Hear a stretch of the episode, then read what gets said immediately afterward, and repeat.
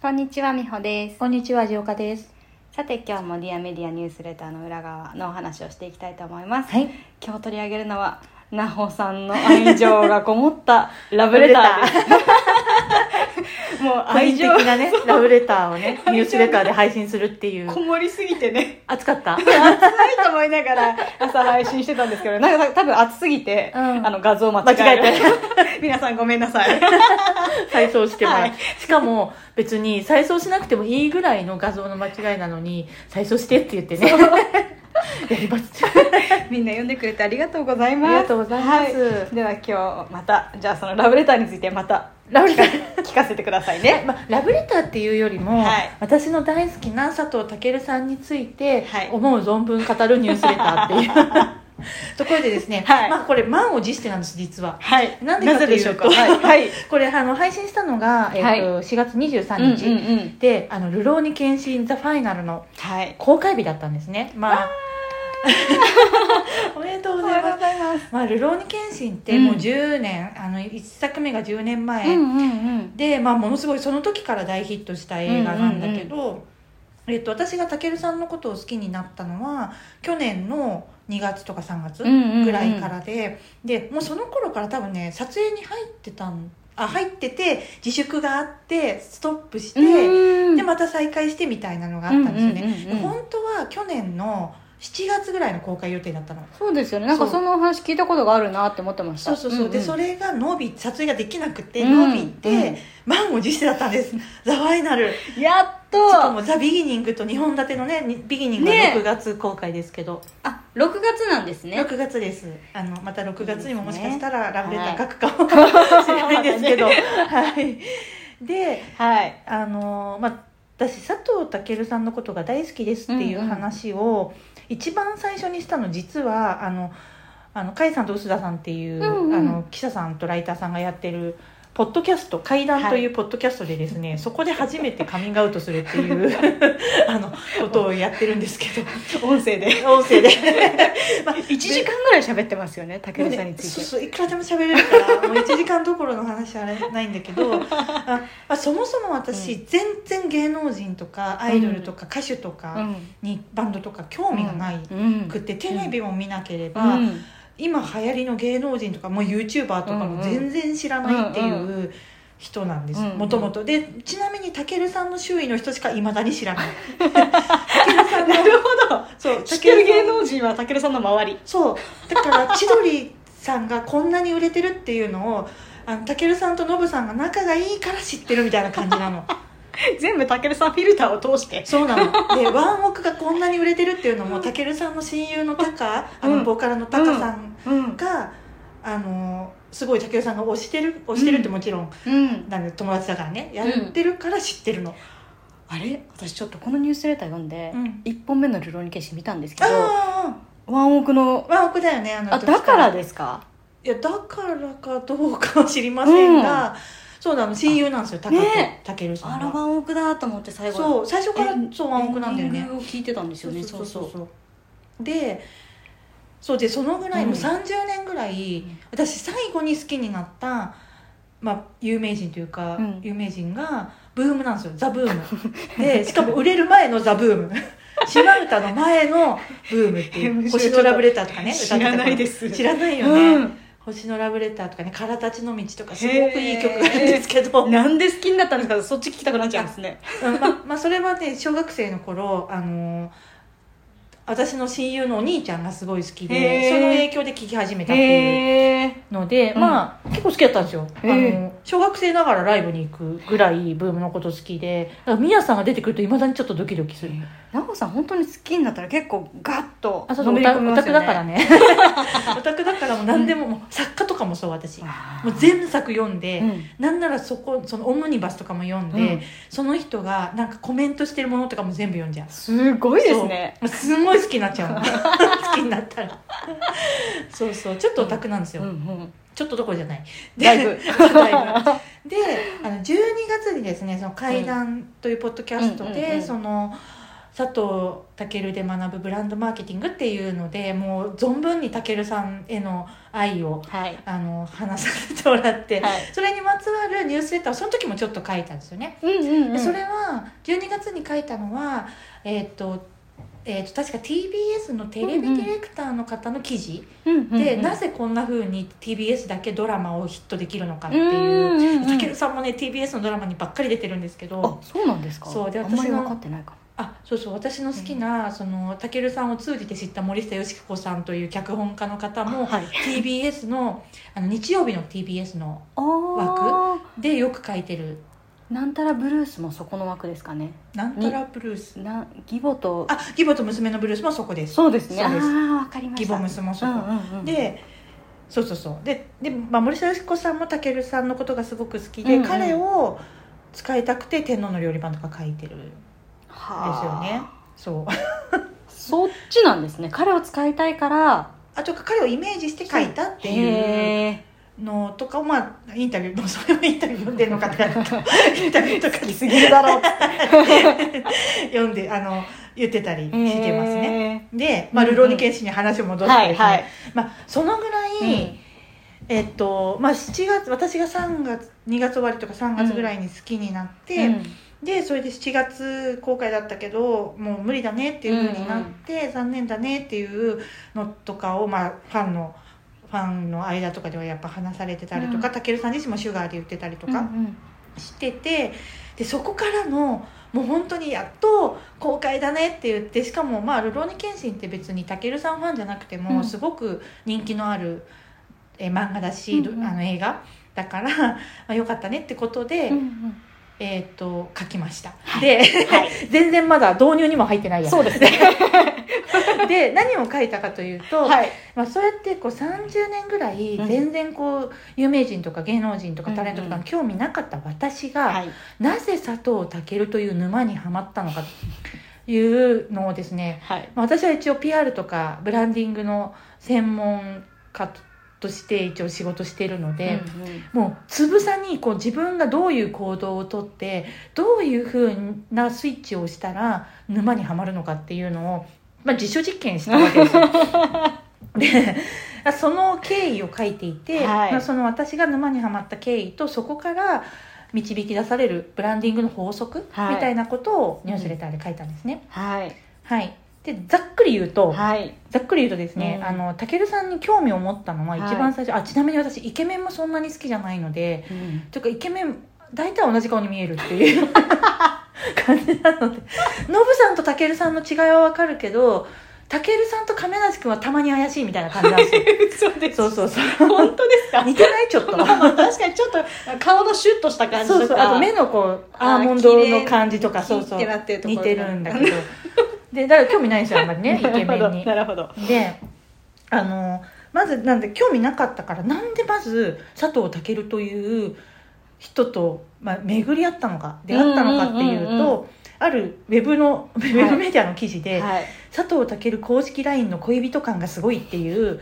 記事がある日、はいあの私はい毎日ね、1000記事ぐらいチェックしてるので流れてきたんです。そうですねだからニュースレターの記事を探してる時に見読んだってことですよねそうそううそうそうそうそうなのそうなの よ、はいでそのチェックしてる中に出てきて、はい読みましたと、はいでそしたらなんか本当に、まあ、生々しいし生活感漂うで、まあ、この記事も「女子スパ」っていうねウェブメディアですごい面白かったんですよこの記事自体もツッコミとかがうん面白くて「あのご飯行ってくる」送信時刻は8時31分送ってくる時間も絶妙ですタイミングも文面もあまりにリアルなので妄想はどんどん膨らみ誰と行くの私も一緒に行きたいと本気でタケルのことを思いしますみたいな感じで結構面白かったです文章自体そもうですね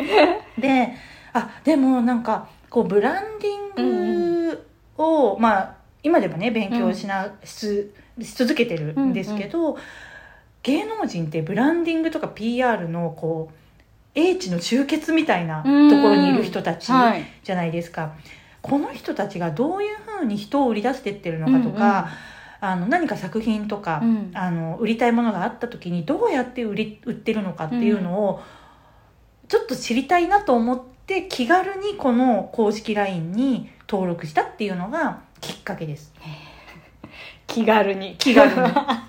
とっても気軽にでまあそしたらほどなくして YouTube チャンネル、あのたけるさんの公式の YouTube のチャンネルが始まって、はいでそれを見るようになっていったりとか、あとあのシュガーっていう、あの芸能人の人と1対1でファンが話してる様子をライブ配信するっていう、あのアプリがあるんですけどこれもちょっといろいろ裏話があるんだけどね、はいでこのシュガーで武雄さんが配信してる様子とかうんうをん見てったら、あの YouTube の関連動画っていうかこうレコメンドされる動画がほぼ武尊さんみたいなのになって なってってでまあ結構ねなんて言うんだろうあんまり当たり前のこと言わない人だなって思ったの最う初んそのテレビどういうこのとですかあのー番宣とかでさ、はいテレビにワイドショーとかに出るでしょ、でその時になんていうのかな結構ね素を出す人というかうーんあんまり飾らないはい当たり前のことあんまり言わない人なのあーあのな多るほ分本人本当に本人のどうん話をしてるんだろ素うなっのまて、まお話そうそうをそうしてる感じで後から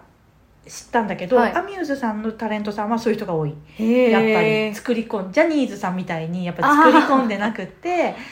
あアーミューズなるほのどタレントさんってこうその人の良さを最大限伸ばすってことをへーみんな結構やってる、だよねまあじゃあ事務所の違いがその辺はあるんですあねでもその方針みたいなのやっぱあるんだなって今は思うんですけどね。ねで、まあ、そうこうしてるうちに、結構そのシュガーでの,、うんあのファンとのやり取りうがん神がかってるなってちょっと思ったんですよ。はいなぜなら誰が当たるか分かんないじゃないですか、うんどんな人が出てくるか分かんない、うんうん何を言われるか分からないのに、うんうんまあたけるさんはあのもう結構な頻度でその自粛期間に入ったから暇なん全部仕事なくなってたけるさんも。うううえ毎日謎解きしてんだよねみたいな感じでシュガーで言ってたりとか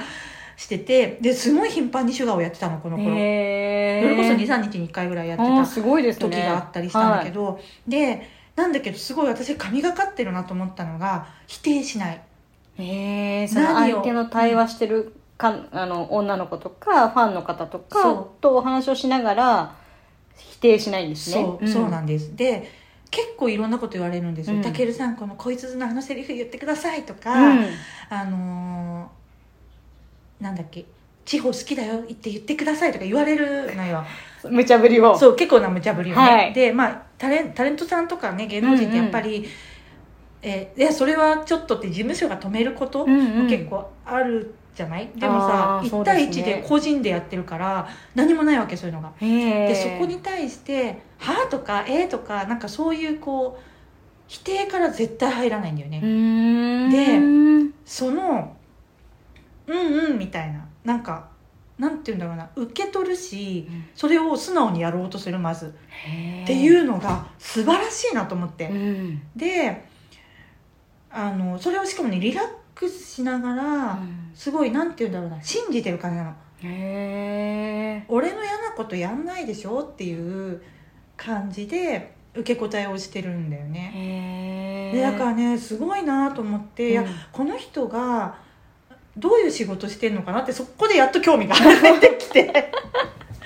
で出てきてウうんィキペディアでどんな作品出てんのかなと思って調べてウィキペディアでそうそう一覧で調べるそうまずウィキペディアで一番あれ分かりやすく書いてあるからさフ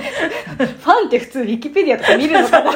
そうそうで見たらあの龍馬伝の、はいあの岡田伊蔵役で出てたと、うん私岡田伊蔵役の人を覚えてたんですよ、そうなんですそう、ね最後がものすごい本当に圧巻のへ演技をしえていてうんもう私ね本当に10年経っても覚えてるぐらい、その岡田伊蔵が死ぬシーンっていうのが素晴らしかったのね、へえでこれをやった人だったんだと思っていやうまいというか、うまいっていうのをちょっと超えてるんだよね、うんうん神がかってる感じ、うんその岡田伊蔵のそこのシーンっていうのは、んんんででそこから見始めたっていうのがへえまあ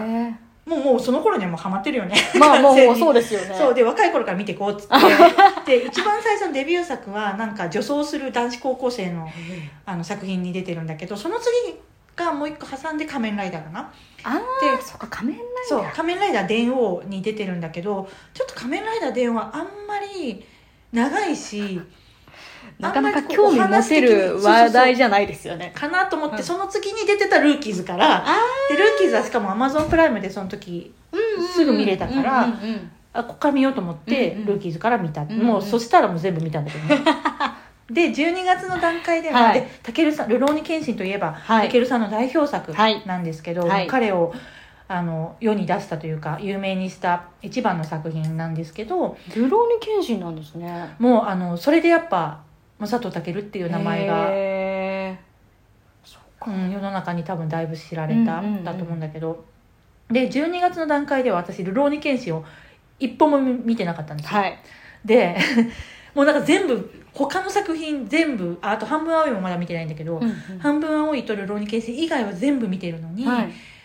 それだけ見てなくて、で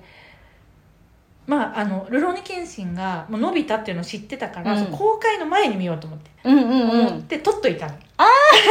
実は楽しみに撮っといたんですね楽しみに撮っといたのその時、はいでまだ見てないんだよねと思ってでも他のアジンとか犬屋敷とかのアクションもやっぱ素晴らしいし、うんまあ、龍馬伝のねあの盾のシーンとかもやっぱすごいから、うんまあまあそういうことなんだろうなと思って。うんうんで、まあ、もちろん今回のこの23日じゃないや23日かのはい公開前に見たんだけど、はいまあ、素晴らしかったよねさすがやっにぱり。うん、というかもう作品として素晴らしい。うーんあでちなみに私はこの今回公開されたは「いルローニケンシン・ザ・ファイナルも」はいあの見に行きましたあすでに めいっ子とめいっ子とめいっ子とで「竹内さんかっこいいね」って2人で言いながら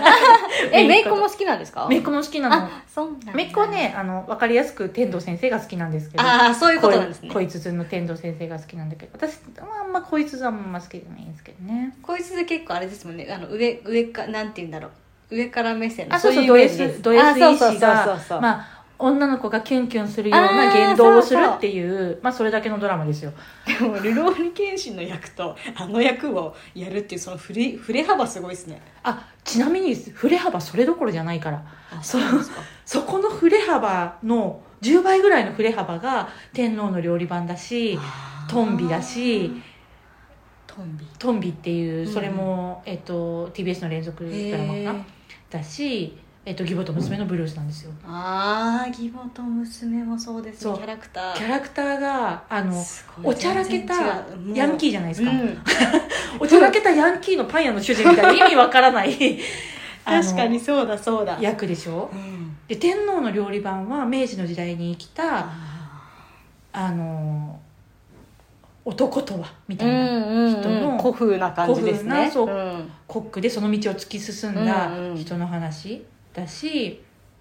全然ですよだからだから私はこいつずとかうんは別にたけるさんじゃなくてもできる役あだあなるなっほてどな亀る梨ほ君どでもいいじゃんみたいな感じ、おうんー なんですけどそうかでもそうなんだけどそう思ってたんだけど、あのこの「流浪に謙信」のこの番宣ウィークでですはねいたけるさん出まくってて、はいテレビも、はいいまあ、いろんなそう YouTube とかで出まくってて、うんうんうんうんでまあ私はすごい私服の時間を ね過ごしてたんですけどその中であのなんかのテレビでたけるさんがその盾のシーンとラブシーンは一緒だっていうはい相手に呼吸を合わせてうんどう見せるかっていうんう話をしてて、うんあの本当にこの人は神だなと思っ神がかってるたとわけですよ。はいでうんあのキスシーンは、の左手は鞘の位置っていうさ矢の一 のをノブさんにねアドバイスしたらしくてアドバイスする対象よ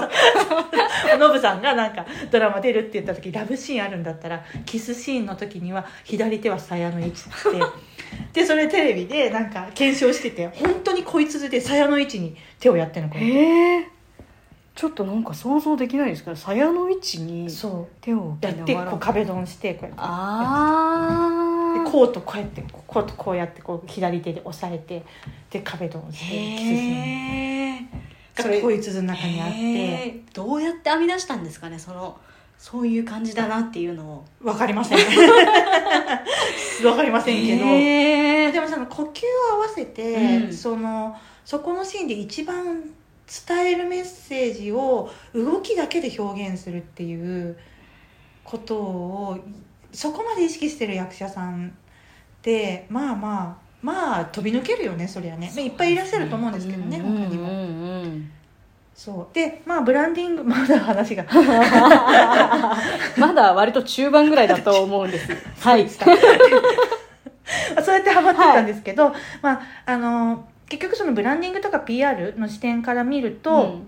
あのまずですね私がハマったきっかけっていうのがマーケティング視視点なんですよ。でたけるさんの作品を見てとかイケメンだからとかあの恋つの天童先生がとかそういうのではなくて、うんうんマーケティング手法が面白いっていう視点で興味味を持ってるあのね、でそれってやっぱこの分かりやすい魅力とか本職の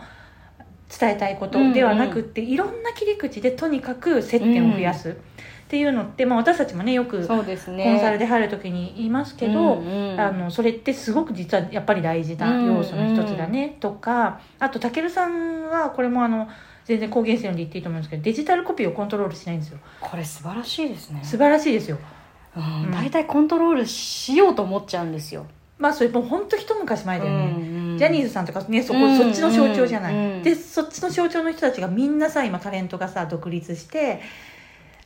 離れてってるでしょまあたけるさんも離れたけど まあ結果的に そうでまああの作品とかね、あの著作権が絡んだり誰かの売り上げを侵害する、そうコピーっていうのはやっぱもちろん NG なんだけど、うんシュガーみたいに無料でやってて、しかも誰もが見れうる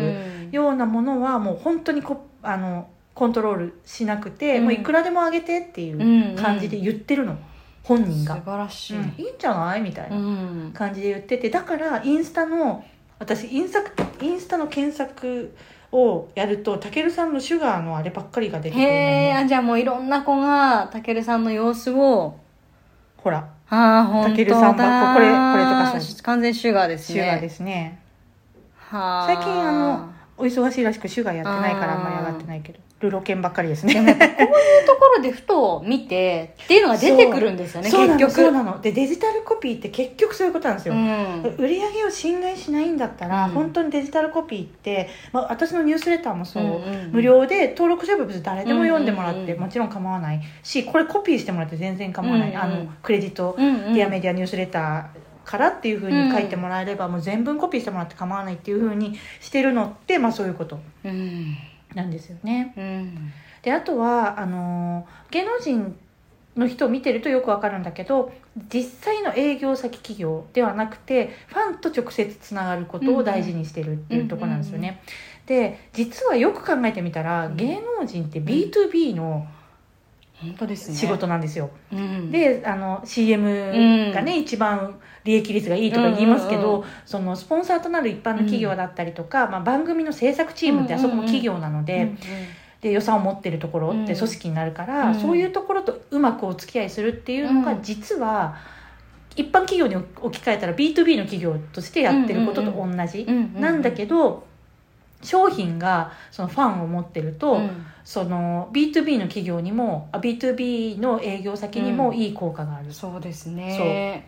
てことをやっててこれ俳優さんだとなかなかやってる人いなかったんだよね。ここのもうここ数年すごい増えた YouTube チャンネルルとか開設する人が増えたりとかあと芸人さんがやっぱり芸芸人さんってこう一回すごい売れてその後売れなくなるって人が多いかうんうらんそれをやり始めてる人うんうがんすごい早くあの何年も前からやってるっていうのうんが生まれてるけど昔は違ったじゃんそ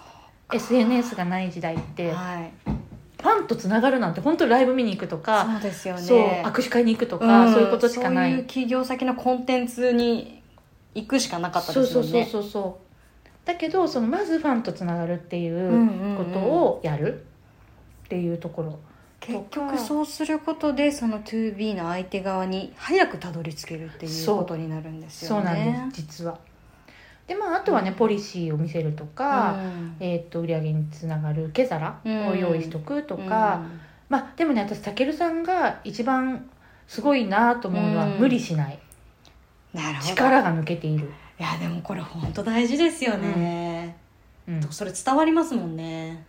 伝わるんですよね、うん力んでるのが、 だからなんかそれっぽく作り込んでるなっていうのも 伝わっちゃうんですよねあーそうそ逆うそうに言うとそうだと思うたけるさんってめちゃくちゃこだわる人だと思うんですよあの人ほあのーそれこそ一つのシーンあの、うん天皇の料理番でう、うんバーってこうなんて千切りみたいなのを、 千切りみたいなのをするシーンがあるんだうけんうどんたけるさんそれまで包丁ほぼ握ったことないみたいな感へじでお料理できないししたくないっていう人なんだけど、そのシーンで目にも止まらぬ速さで芋を切ったみたいなとがきがあって。ったら次の撮影までにそれを絶対クリアしてくるっていうすごい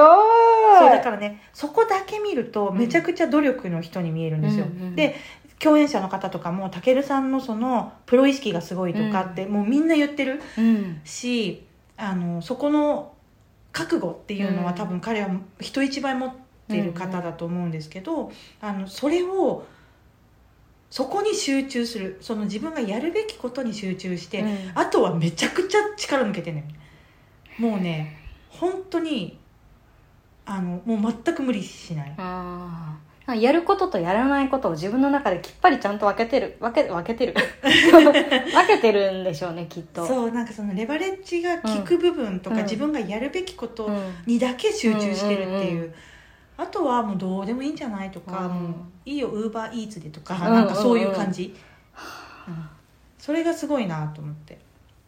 すごいな、はい、というわけであなのるほどそそのあたりがね tips としはてい書いていたことですねまさかのラブレターが超勉強になるというよかった私から神回だなと思ってますあ本当ですかよかったです そうなんですよでまあ私結局たけるさんのことなんで好きになったのってよく聞かれるんだけど、まあ私彼の中にそういう天才性を見てるんですよね、でその天才性って今言ったような、うんその自分は俳優として活躍するんだっていうのを分かってるというかでそのことにちゃんとコミットしてるというか、そこが一番天才だなと思うの。自分の役割をちゃんとそう分かってるそう認識してそこに突き進んでると、その通りです、でもさ、本当はみんなそうなんだよね主婦の人だって、うん私は主婦になるために生まれてきたこうのん家族を支えるために生まれてる生きてるんだっていうのがさ、うん天命の人とかもいるわけじゃん、うううんそこにコミットして毎日幸せに暮らせばいいし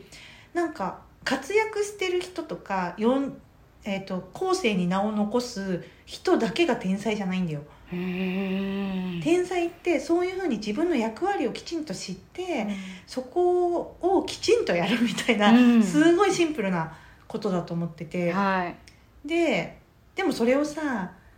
あの特にビジネスマンとか企業の中で働く人は、うんこうブレがちうんん自分のその天才性に対してね、はい、うんブレがちというか見てない人とかも結構いるし勘違いしてる人はなんてもっといるし、うんそうそうでそれを私はたけるさんを見るたびに本当にこの人は自分の役割を全うして素晴らしいなと思って、 見てるんですだから そういう視点で見てるだから大好き なのほっとするのだでかもらなんか見てて気持ちいいってことですよそうね気持ちいいの気持ちいいの、うんうんうんうんもうかもちろんかっこいいし、うんうん演技も素晴らしいしもう義母と娘のブルースなんて私何回泣いたかわからないけど、うんうんそういうのもひっくるめたそういう天才性なんですよね、そっかうんでそうやって全うしてると周りもだってこうやって幸せになるそれがすごいよすねごいであの天職とか天命ってそういうものなんですよね結局その自分が楽しんでやってることが、なんでか知んないけど周りにも影響を与えて、周りにも幸せになるみたいな、うん、それ そうじゃないものはやっぱちょっと無理してるし、うん頑張ってるよねそういうことですね、ああすごいなんか深い たけるんさん深い深いんですよたけ るさんちょっとたけるさんが深いっていうか、まあ、これをんうん言語化する人があんまりいないっていうだけだと思うけ ど感じてはいると思うよみんな。すごいいい分析のラブレターで、はいもう本当にありがたくいただきましよかったたです。よかったです。もうこれ本当に本人に伝えたい。そうですよねめっちゃ長い。この音声ももうそろそろ30分に到達しようとしておりますので、はいもう音声も神回でしたね2回に分まだけあるのたけるさんの作品についてもいろいろ話せるよじゃ。あじゃあもう一回えもう一回やるの？次は作品についてちょっとお話 なだだってゴールデンウィーク皆さん自粛なんであそうですねそうですね家の中にいる方多いかもしれないしね。はい、はい番宣を あじゃあルローニケンスについて話しましょうかぜね。ひぜひじゃあちょっと、と次回ルローニケンシンについてお話ししたいと思います、はいそれではまたではまた。